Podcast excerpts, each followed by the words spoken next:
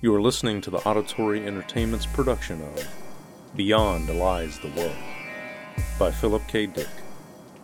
If you enjoy this performance, please subscribe, leave a comment, or review. They had almost finished with the loading. Outside stood the Optus, his arms folded, his face sunk in gloom. Captain Franco walked leisurely down the gangplank, grinning. What's the matter? He said. You're getting paid for all this. The Optus said nothing. He turned away, collecting his robes. The captain put his boot on the hem of the robe. Just a minute. Don't go off. I'm not finished. Oh, The Optus turned with dignity. I'm going back to the village.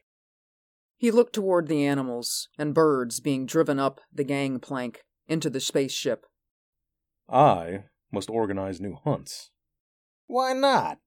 You people can go out into the veldt and track it all down again.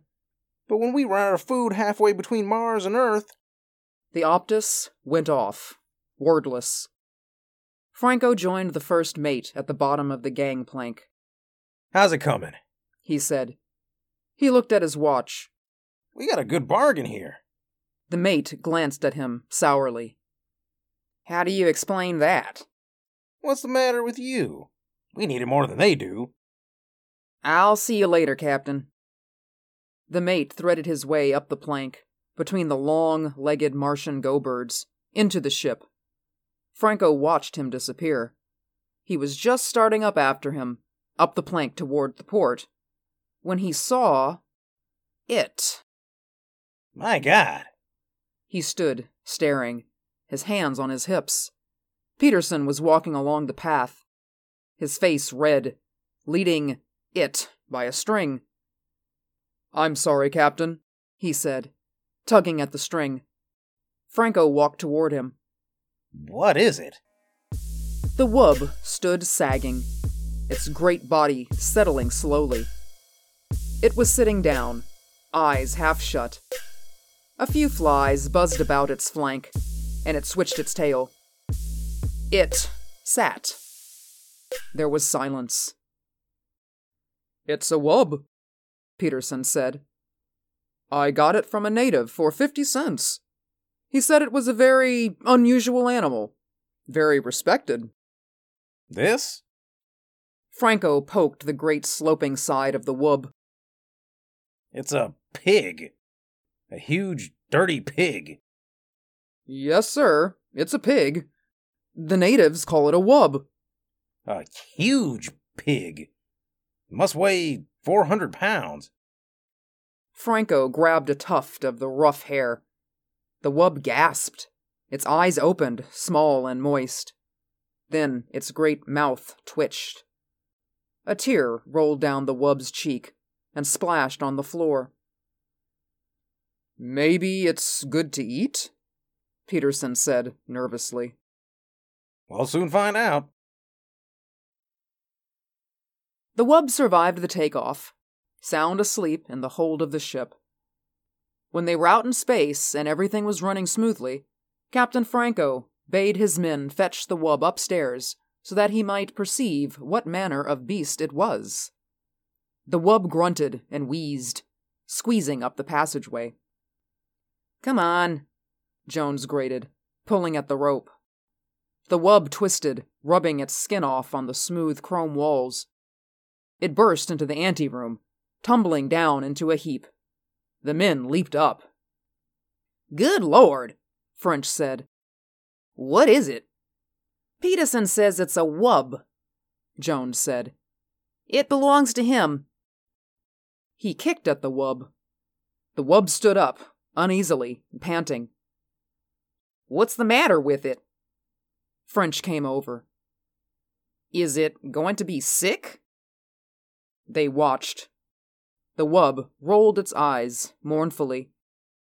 It gazed around at the men. I think it's thirsty, Peterson said. He went to get some water, and French shook his head. No wonder we had so much trouble taking off. I had to reset all my ballast calculations. Peterson came back with the water. The wub began to lap gratefully, splashing them in. Captain Franco appeared at the door. Let's have a look at it. He advanced, squinting critically. You got this for 50 cents? Yes, sir, Peterson said. It eats almost anything. I fed it on grain, and it liked that, and then potatoes and mash, and scraps from the table, and milk. It seems to enjoy eating.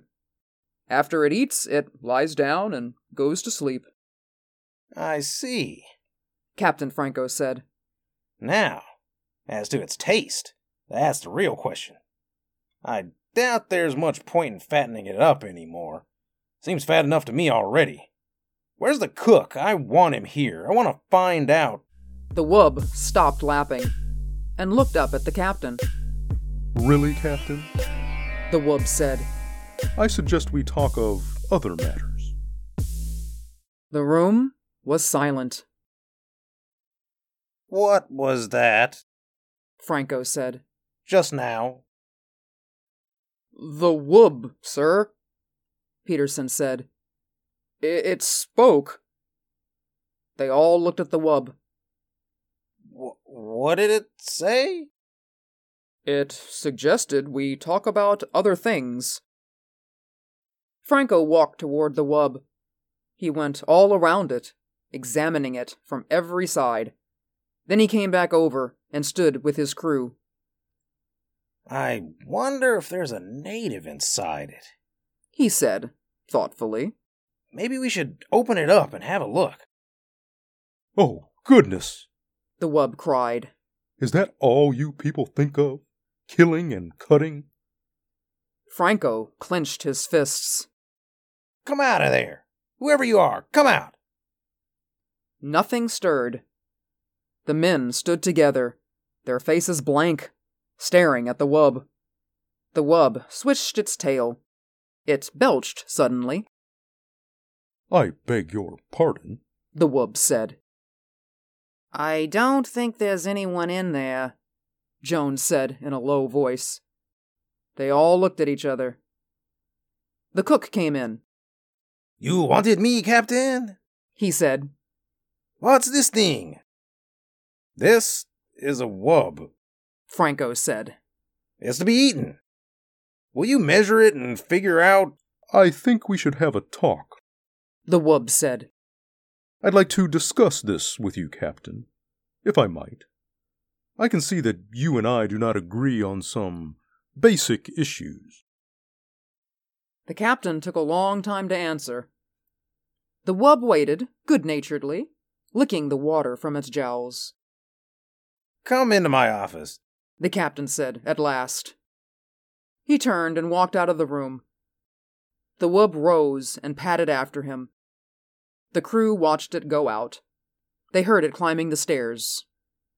I wonder what the outcome will be, the cook said. Well, I will be in the kitchen. Let me know as soon as you hear. Sure, Jones said. Sure thing. The wub eased itself down in the corner with a sigh. You must forgive me. I'm afraid I'm addicted to various forms of relaxation. When one is as large as I. The captain nodded impatiently. He sat down at his desk and folded his hands. All right. Let's get started.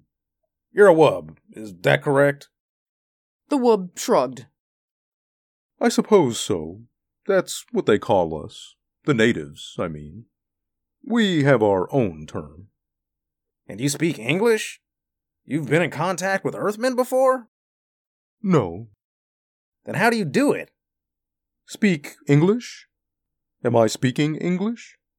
I'm not conscious of speaking anything in particular. I examined your mind. My mind?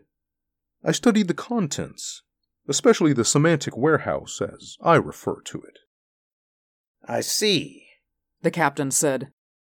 Telepathy, of course. We are a very old race, the wub said.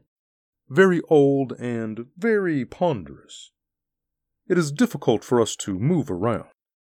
You can appreciate that anything so slow and heavy would be at the mercy of more agile forms of life. There was no use in our relying on physical defenses. How could we win? Too heavy to run? Too soft to fight? Too good natured to hunt for game? How do you live? Plants, vegetables. We can eat almost anything. We're very Catholic. Tolerant, eclectic, Catholic. We live and let live. That's how we've gotten along. The wub eyed the captain. And that is why I so violently objected to this business about having me boiled. I could see the image in your mind. Most of me in the frozen food locker, some of me in the kettle, a bit for your pet cat. So, you read minds? The captain said. How interesting. Anything else? I mean, what else can you do along those lines? Uh, a few odds and ends. The wub said absently, staring around the room. A nice apartment you have here, Captain. You keep it quite neat. I respect life forms that are tidy. Some Martian birds are quite tidy. They throw things out of their nests and sweep them. Indeed. The captain nodded. But back to the problem. Quite so. You spoke of dining on me. The taste, I'm told, is good, a little fatty, but tender. But how can any lasting contact be established between your people and mine if you resort to such barbaric attitudes? Eat me? Rather, you should discuss questions with me. Philosophy, the arts. The captain stood up. Philosophy? It might interest you to know that we will be hard put to find something to eat for the next month. An unfortunate spoilage. I know. But wouldn't it be more in accord with your principles of democracy if we all drew straws, or something along that line? After all, democracy is to protect the minority from just such infringements. Now, if each of us casts one vote. The captain walked to the door. Whatever, he said. He opened the door. He opened his mouth, and he stood frozen, his mouth wide, his eyes staring, his fingers still on the knob.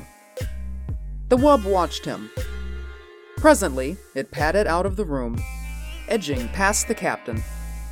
It went down the hall, deep in meditation. The room was quiet. So you see, the wub said, we have a common myth. Your mind contains many familiar myth symbols Ishtar, Odysseus. Peterson sat silently, staring at the floor. He shifted in his chair. Go on, he said. Please go on. I find your Odysseus a figure common to the mythology of most self conscious races.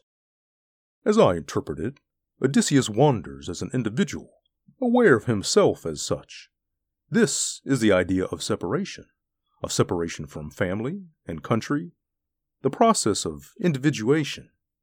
But Odysseus returns to his home.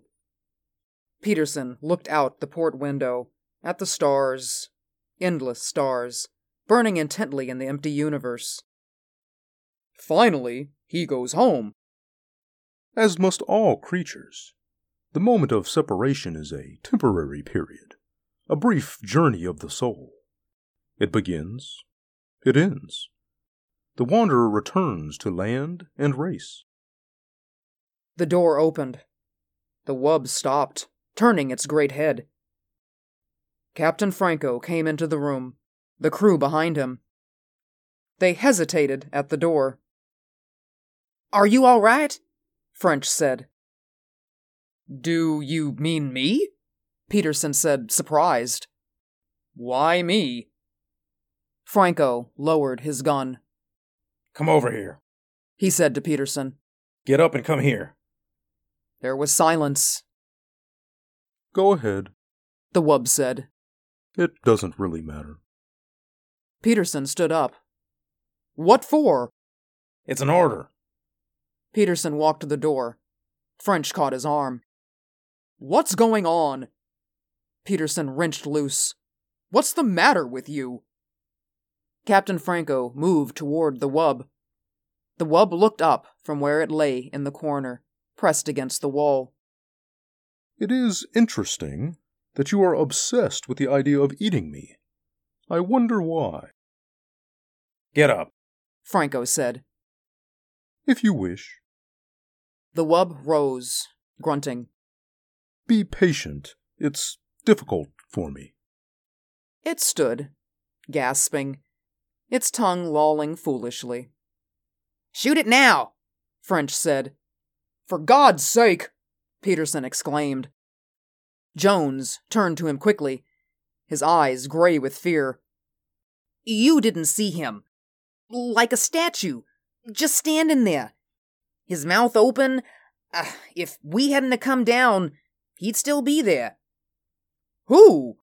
The captain? Peterson stared around. But he's all right now. They looked at the wub, standing in the middle of the room, its great chest rising and falling. Come on, Franco said. Out of the way. The crew pulled aside toward the door. You are quite afraid, aren't you? The wub said. Have I done anything to you? I am against the idea of hurting. All I have done is try to protect myself. Can you expect me to rush eagerly to my death? I am a sensible being like yourselves. I was curious to see your ship, to learn about you. I suggested to the native. The gun jerked. See? Franco said. I thought so. The wub settled down, panting. It put its paw out, pulling its tail around it. It is very warm, the wub said. I understand that we are close to the jets. Atomic power. You have done many wonderful things with it, technically. Apparently, your scientific hierarchy is not equipped to solve moral, ethical. Franco turned to the crew, crowding behind him, wide eyed and silent. I'll do it. You can watch. French nodded. Try to hit it in the brain. It's no good for eating. Don't hit it in the chest. If the rib cage shatters, we'll have to pick the bones out. Listen, Peterson said. Has it done anything? What harm has it done? I'm asking you. And anyhow, it's still mine. You have no right to shoot it. It doesn't belong to you. Franco raised his gun. I'm going out, Jones said. I don't want to see it. Yeah, me too, French said. The crew straggled out, murmuring. Peterson lingered at the door. It was talking to me about myths, he said. It wouldn't hurt anyone. He went outside. Franco walked toward the wub. The wub looked up slowly. It swallowed. A very foolish thing. I'm sorry that you want to do it. There was a parable that your Savior related. It stopped, staring at the gun. Can you look me in the eye and do it? The wub said. Can you do that? The captain gazed down. I can look you in the eye, he said. Back on the farm, we had hogs. Dirty razorback hogs. I can do it. Staring down at the wub, into the gleaming, moist eyes, he pressed the trigger. The taste was excellent. They sat glumly around the table, some of them hardly eating at all. The only one who seemed to be enjoying himself was Captain Franco. More? He said, looking around. More. And some wine, perhaps. Not me, French said. I think I'll go back to the chart room. Yeah, me too. Jones stood up. I'll uh, see you later. The captain watched them go, Some of the others excused themselves. What do you suppose the matter is? The captain said. He turned to Peterson. Peterson sat staring down at his plate, at the potatoes, the green peas, and at the thick slab of tender, warm meat. He opened his mouth. No sound came. The captain put his hand on Peterson's shoulder. It's only organic matter now, he said. The life essence is gone. He ate, spooning up the gravy with some bread. I myself love to eat. It is one of the greatest things that a living creature can enjoy. Eating, resting, meditation, discussing things. Peterson nodded. Two more men got up and went out. The captain drank some water and sighed. Well, he said, I must say that this was a very enjoyable meal. All the reports I had were quite true. The taste of wub, very fine. But I was prevented from enjoying this pleasure in times past. He dabbed at his lips with the napkin and leaned back in his chair. Peterson stared dejectedly at the table. The captain watched him intently. He leaned over. Come, come. Cheer up. Let's discuss things. He smiled. As I was saying before, I was interrupted. The role of Odysseus in the myths. Peterson jerked up, staring. To go on, the captain said, Odysseus, as I understand him,